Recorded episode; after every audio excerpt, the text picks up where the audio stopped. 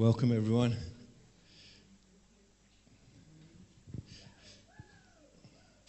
Yeah, first, first uh, Sunday of the, the new year. Great to see um, you here this morning, and those who join on Facebook, welcome. I, I was asked, because uh, we came on Christmas morning, we had a lovely morning, Christmas morning, and I shared a, a little sort of message um, which was entitled The Camels Are Coming. And um, just in case you didn't sort of get to hear that, I'm just going to give you a brief sort of uh, idea of what that was about. Because when we looked at the scripture, it was quite clear that when Jesus was born, we have the nativity scene, don't we? Of like, there's the shepherds and the angels and the wise men. But when we read the scriptures, the wise men didn't come to the stable. Sorry about that. And it was like a bit of a, we're not here to, you know, diss the nativity scene, but they sort of came between one and two years later.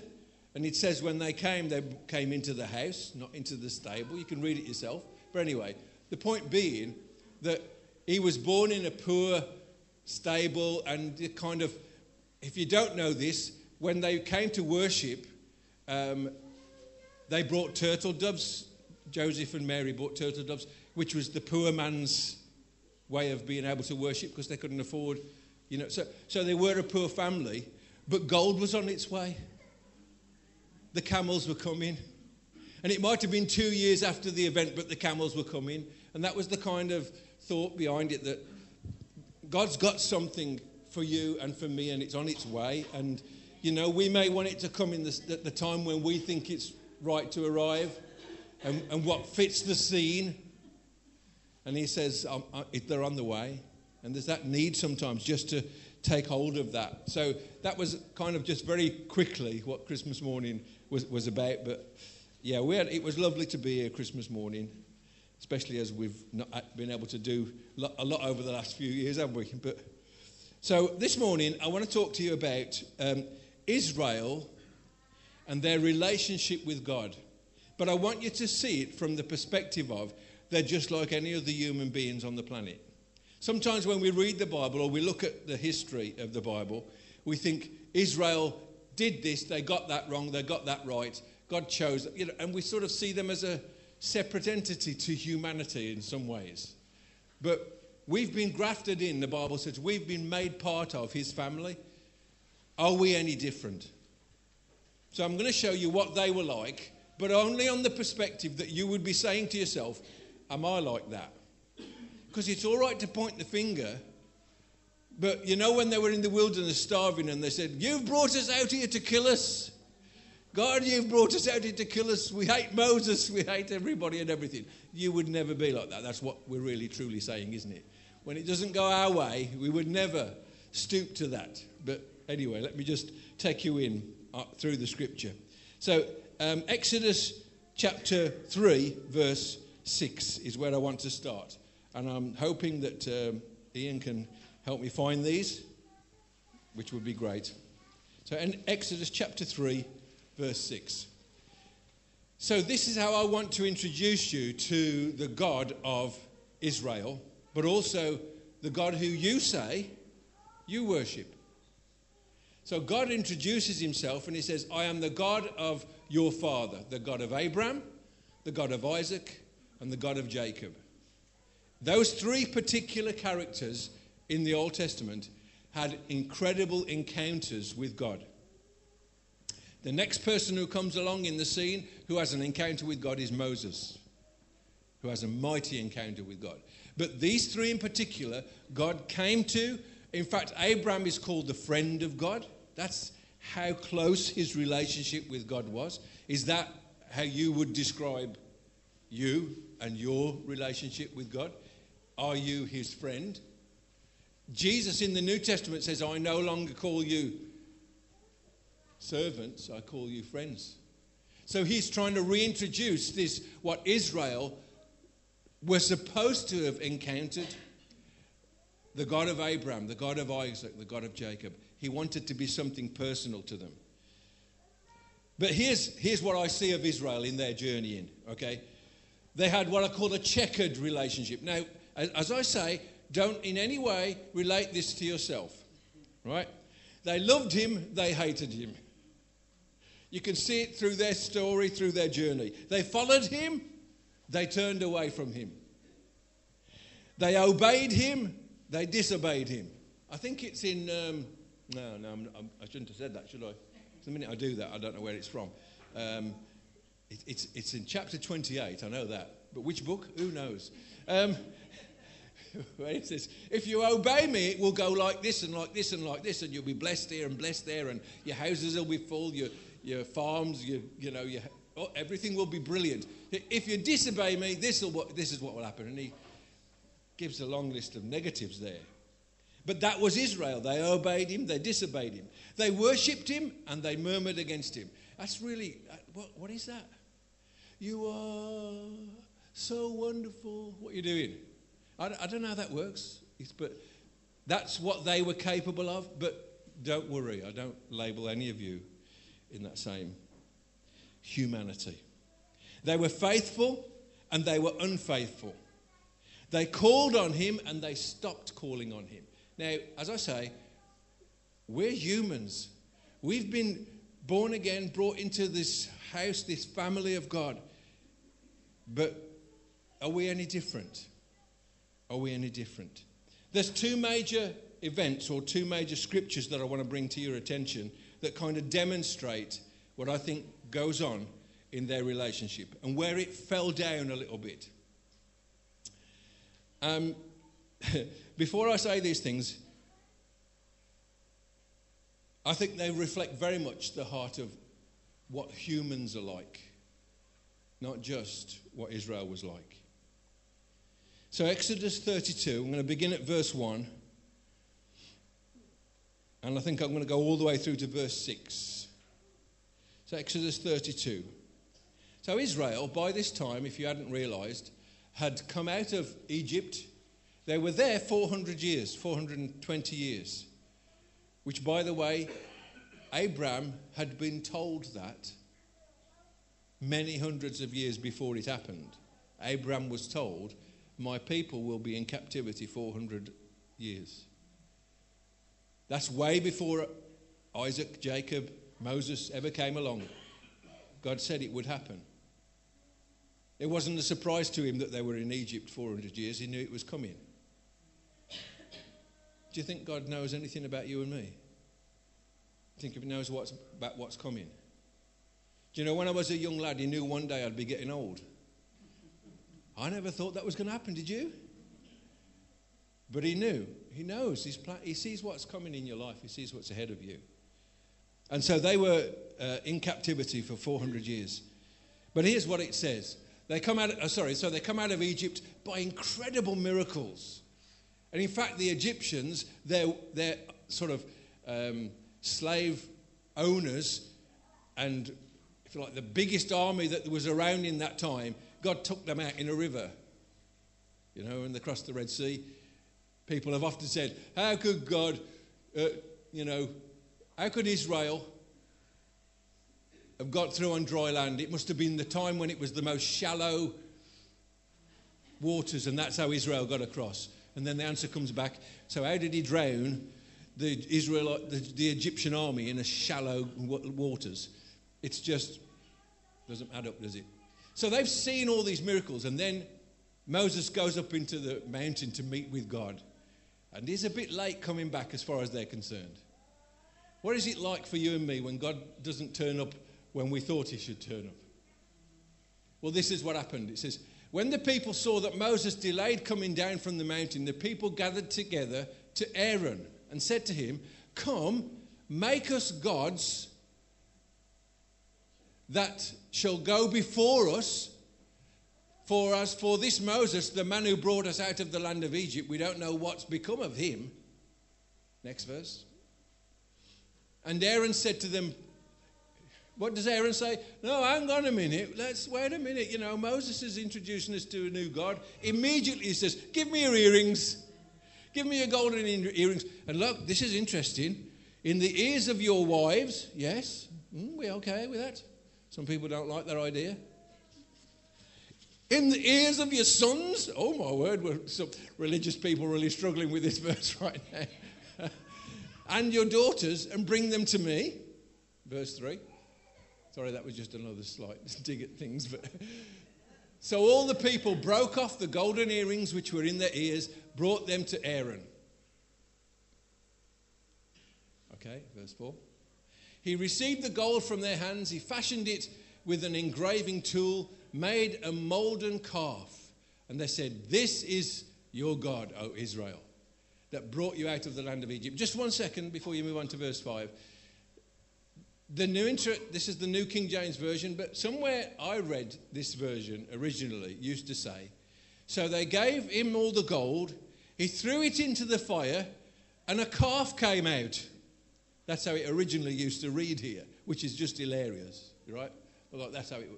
Verse 5, move on. Sorry.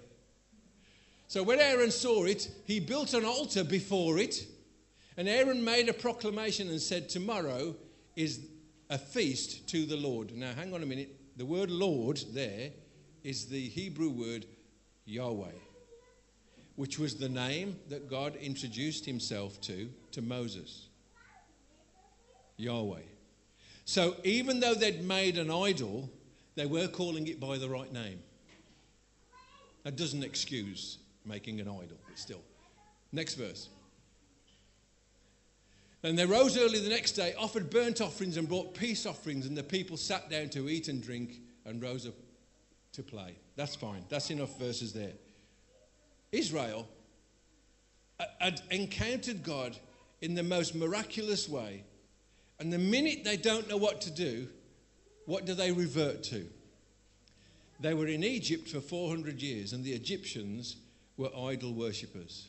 They had them all over the place. Some people have even said that the 10 plagues that took place, each plague, plague represent, represented a god or an idol that the Egyptians worshipped.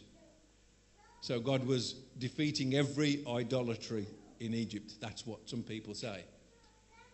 The idol that they made, the golden calf, was the god As, As, Apis, A P I S, which was an Egyptian god.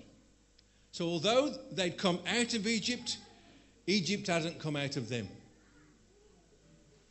We don't have any idols in our days, do we? Don't, we don't worship certain things our days, do we? You know, we don't have holy times, holy things that we, you know, like when I was a young young lad growing up, um, I, I, was brought up on a, a very sort of strict religious thing, you know? No shopping on a Sunday. No TV on a Sunday, although that soon went out the window, I must be honest. Um, no TV on a Sunday. You know, there was a lot of no's, don'ts, you can't do. And over the years, it's all changed. You, I know you won't remember this because you're a lot younger than, than this is about, but where, before TV, there was only radio. Before TV. And when TV came out, the Christians said that's from the devil. You can't buy a, t- a radio, that's, that's, that's demonic, that's from the devil. We can't, you know. So, look, Christians, it was like wrong to, wear, to have a radio. Then TV came out, and all the Christians says, it's wrong to watch television, that's from the devil, that's demonic, and all went out and bought a radio. It's true. It's true. They moved on a bit behind the times, and church can be a bit behind the times, I will admit that. you know. But what happens is, what the world does, we, even, we end up doing. We don't, do we have anything? And I'm not saying go back to the days of, you know, that kind of extreme that we used to be. But hey, it was easier back then because you knew what you could and couldn't do. Do you know now? Is it a lot greyer? Is it a lot more unsure? Mm. That's just, actually, I have written at the end of my message if, don't write to me a hate mail because a, a few things I might say might kind of provoke you, particularly if you're Christians a long time.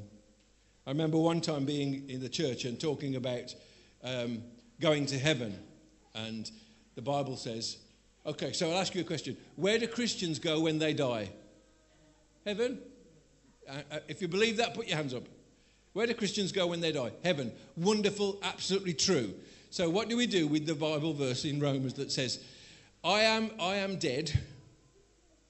Already, I've died with Christ. I am dead.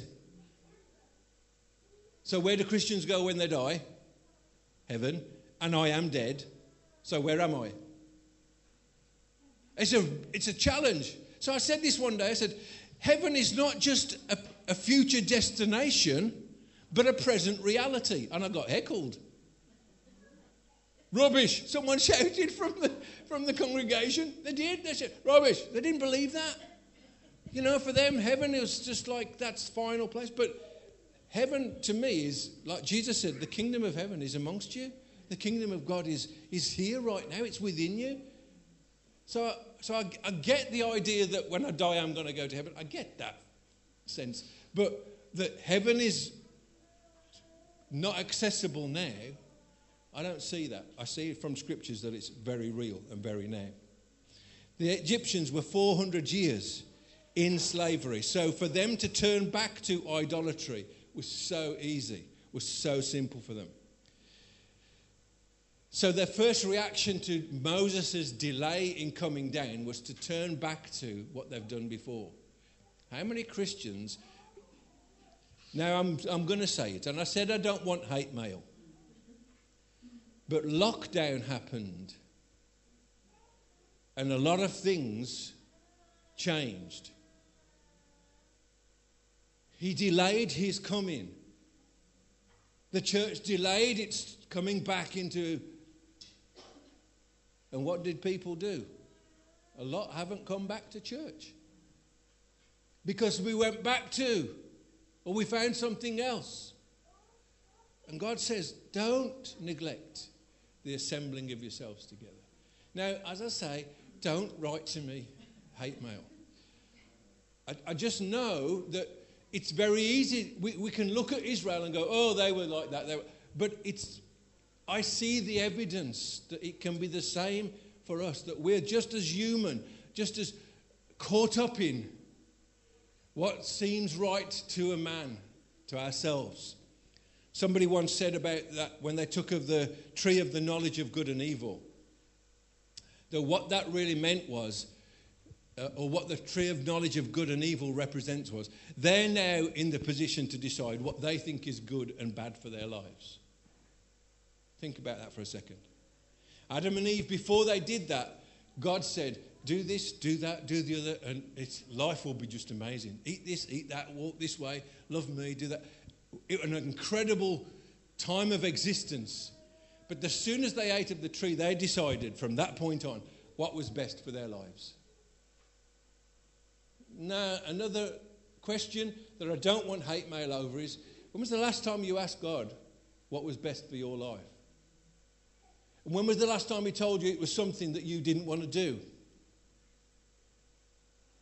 Because that's how He works sometimes. In the sense that sometimes He sees things that we're doing and He says, they're not the best thing for you. Why don't you do this? I mean, one of the things, going back to my old days, was read your Bible, pray, go to church, give your tithes. You know, like there was these rules. And people have gone over the years, people have come into this church and says, you know, we don't have to pay tithes, do we? Expecting me to go, oh no, it's all right now. But the, it's in the Bible. It's, it's in the heart of the Father. He's not holding back anything from us. He wants to pour out. Should, uh, well, we don't have to go to church to be a Christian, do we? Well, is that what you're asking me? Well, it's in the Bible. Like, Jesus did it. He went to the temple. It's like, okay, stop it, Tim. Stop it. Um, so they built this, this image, this golden calf. What image have, you, have I made of God? What image have you made of God? So, three questions.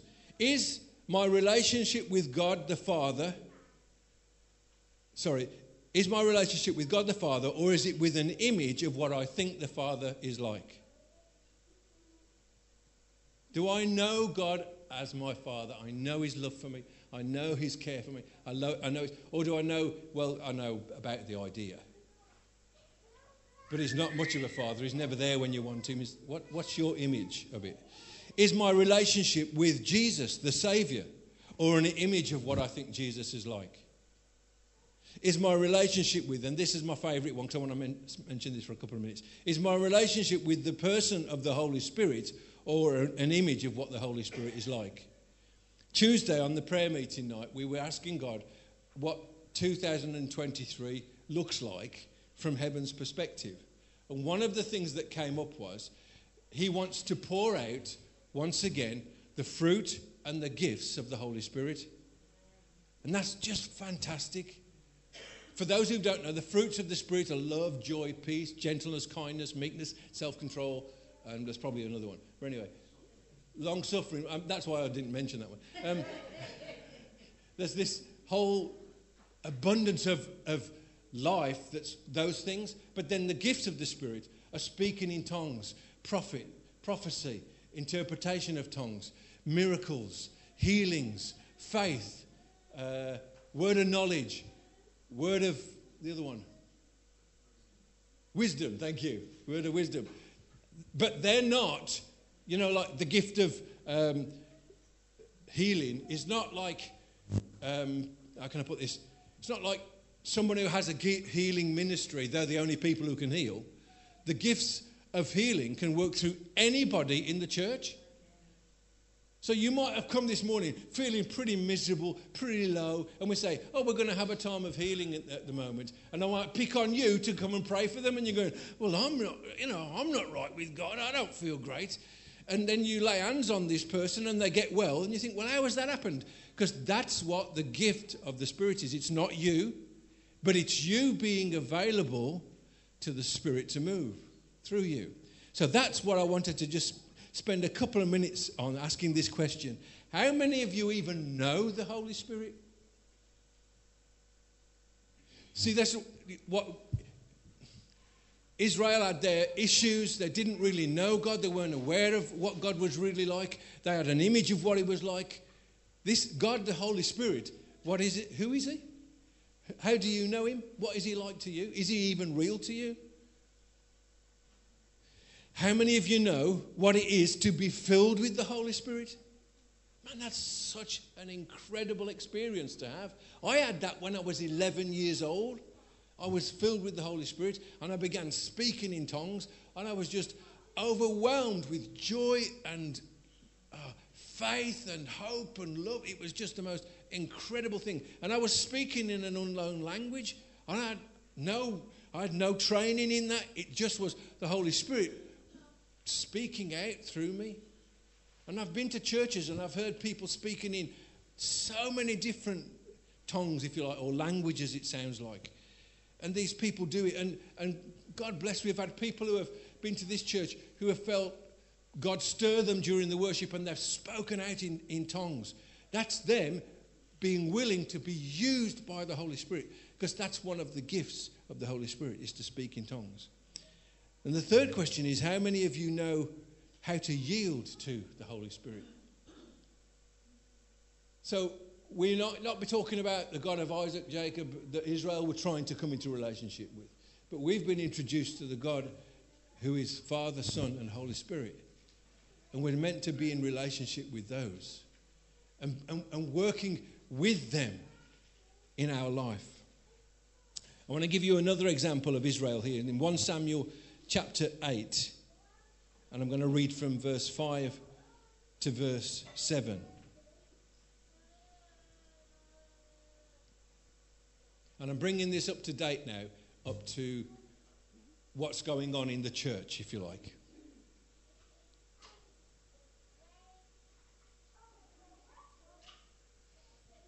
Oh, is that what I've given you? 1 Samuel 8, verses 5 to 7. I don't think it's Samuel. Nick, can you find this for me? It's the scripture that says, uh, and the church is built on the ministry of the apostles and the prophets. I think it's it might be 1 Corinthians, I don't know, 8, verses 5 to 7. But, but Nick will find it. Anyway, I, I can quote the scripture while it's being found. The scripture says that the church was built on the foundation of the apostles and the prophets. In fact, I found it, it's Ephesians 2.20. So I don't know what that 1 Samuel 8 Yeah. Oh, no, no, no. You can go back to that. Sorry. This is what happens when I try and read my notes instead of just going like. In 1 Samuel 8, go back to that. 1 Samuel 8, verse 5. Israel, when they first became a nation, and even before that, were led by prophets, priests, and mighty men anointed by God. So before Israel becomes the big nation, you know, after coming out of Egypt, before that, and even some sometime after that, they were led by prophets, priests, and mighty men of God. Joshua, judges, the judges would be people like Samson. So, and how was Samson there? God came on him and he became powerful. That's very much like being filled with the Holy Spirit in a different way. But Israel were led by God, by the prophetic ministry.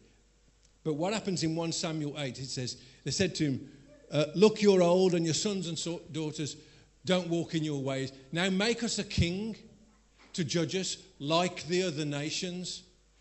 What happened with Israel? They looked at every other nation that was in, there was presidents, there was kings, there was uh, prime ministers. There was, we want to be like other nations. Before that, they were being led by God, but now they wanted to be led by a structure. Now I'm going to throw the church in the deep end now, and this is the bit that I don't want you to write to me about. Please do not write to me about this.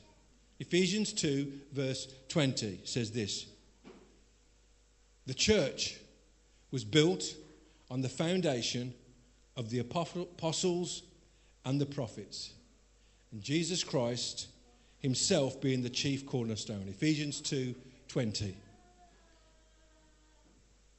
How was the church originally established? According to that, by apostles and prophets. That was the main two ministries that started the church, that the church was built upon. Look at this Ephesians 4, verse 11. You'll know this verse. He gave some to be apostles, some to be prophets, some to be evangelists, and some pastors and teachers. So, even in this, who's at the top of the list? The gifts that are given to lead a church. These are what are known as the fivefold ministry, if you like. The, and in fact, in the next verse, it says, it says this. Um, if you go into verse 12, those five ministries apostle, prophet, evangelist, pastor, teacher are given to the church to equip the church or the saints for the work of the ministry, edifying the body of Christ. But he gave them in a, in a, do you think they've given them in order or was it just, I don't know. So let me read you this verse 1 Corinthians 12, verse 28. 1 Corinthians 12, verse 28.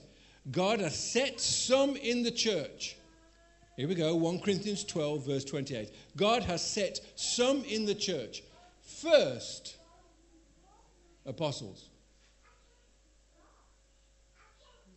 Second, prophets. Third, teachers. I'm a bit worried being a pastor that my name's not on the list.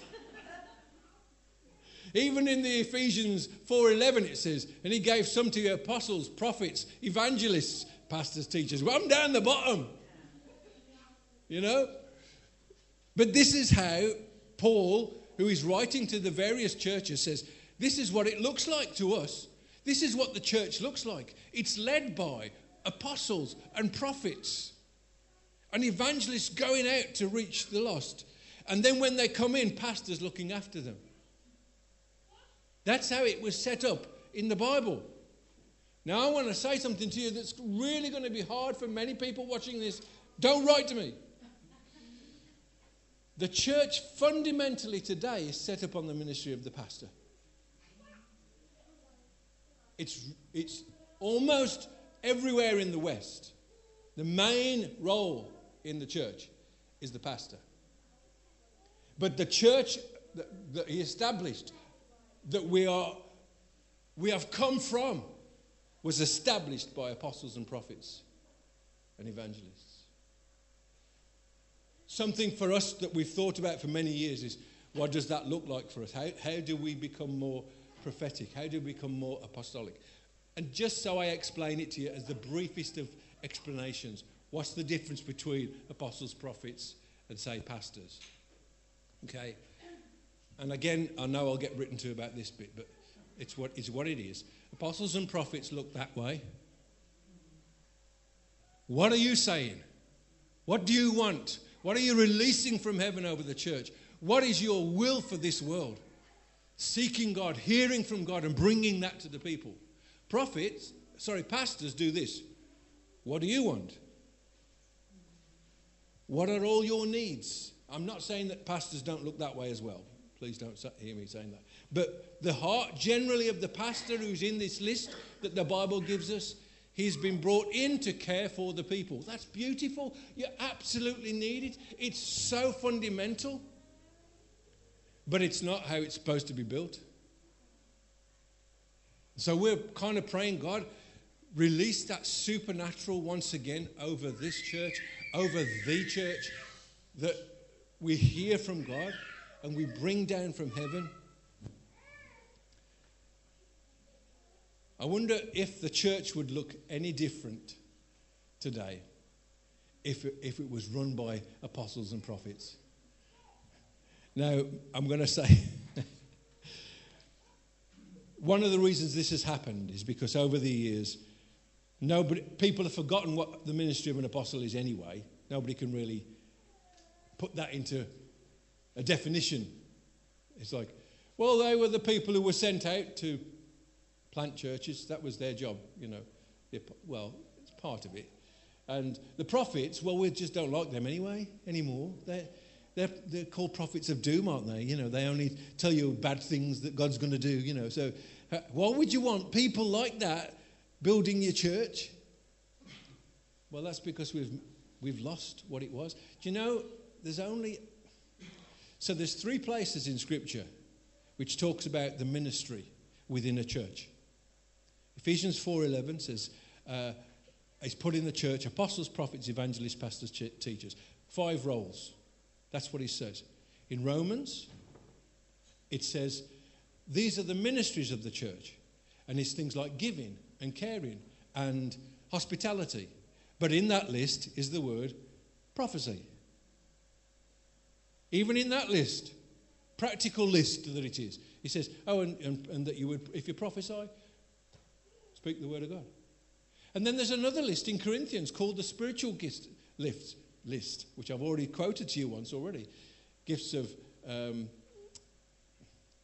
word of knowledge, word of wisdom, speaking in tongues. And one of the gifts is the gift of prophecy. It's everywhere. And what's happened is because one person does it and offends somebody, then to protect the church, we say, we don't like people prophesying over one another. We're not like that here. We think it's important because we've understood that 99% of the time the gift of prophecy speaks blessing. Almost all the time. It's a word of blessing, it's a word of uh, hope, it's a word of restoration. So we seek for that, we look for that. So, yeah, what would the church look like if it was built now on the ministry of the apostles and the prophets? Don't wipe yourself off as not being in any of the lists. Romans 12, 1 Corinthians 12, Ephesians 4. Go home, read them, and say, which one's me? Because you're all in them and particularly that one the, in Corinthians, it says, the gifts of the Spirit are for everyone. Not everyone except it's for everyone. So God bless you. May this be an incredible year for you as a spiritual journey with God. Not just I've, I've made some new choices. I'm doing, I've decided to do some new things. But no, like Israel, have an encounter with God, have a relationship with God that changes you somehow, even to the core. that you begin to be used by God in ways that you didn't even imagine you could be. Because that's you being growing up, if you like, in your faith, growing up in. And not having this Israel's version of God. When it don't work out, I'll make my own idea of what, what it is he wants me to be like then. That's not his heart for you. That's not his heart for me. So God bless you. Thank you. And a happy new year. And uh, come back fired up next week. Seek God. Amen. God bless you.